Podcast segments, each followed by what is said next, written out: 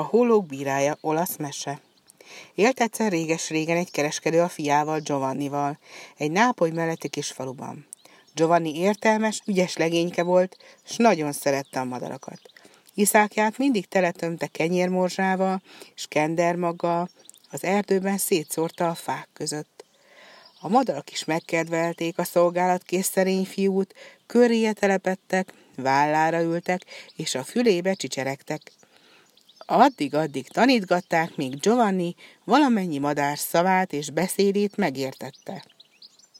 Történt egy ősszel, hogy távoli útra indult az apa, és a fiú is vele ment. Negyedik napja vitorláztak már a nyílt tengeren, amikor a hajó korlátjánál két sirály víjogására lettek figyelmesek. Giovanni gondokba merülve hallgatta őket. Édesapja kíváncsian kérdezte tőle. Miről beszélget ez a két sirály? A fiú a vállát vonogatta, s nehezen szólalt meg, végül sóhajtva ennyit mondott. Arról fecsegtek a madarak, hogy rövidesen magas polcra emelkedem, és eljön egy nap, amikor te öntöd a vizet a kezemre, anyám meg a törő között tartja. Égtelen haragra gerjedt erre a kereskedő, haragjában meglökte a fiút, az pedig megcsúszott, és belezuhant a tengerbe. Történt azonban, hogy egy másik kereskedő is éppen arra vitorlázott, és kimentette a hullámokból a félig alaélt fiút. Magával vitte egy távoli országba, ahol a király szolgálatába kellett lépnie. Mikor megérkeztek, a király nagy búsan fogadta őket, ugyanis három holló állandóan ott körözött a feje fölött, s bármit tett is, nem tudott megszabadulni tőlük. Mindenütt a nyobában voltak, még ha lefeküdt aludni, akkor is ott károgtak az ágya fölött egész álló éjjel.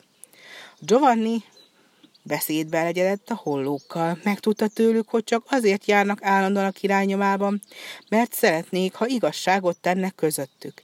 Szeretnék, ha eldöntené, hogy kit illet meg közülük a holló királyság. Amikor a király ezt meghallotta, valósággal újjászületett, egy pillanat alatt visszanyerte régi jókedvét, és a legidősebb legtapasztaltabb hollót nevezte ki a holló királyává. A derék Giovanninak pedig nem csak a fél királyságát, hanem még a lánya kezét is felajánlotta. Így aztán, miután a király már öreg is volt, Giovanni lett az örököse, és az új király is egyben. Bölcs uralkodása idején egy nap két koldus érkezett a királyi palotába. Giovanni azonban felismerte bennük szüleit, ők azonban nem ismerték fel benne a fiúkat.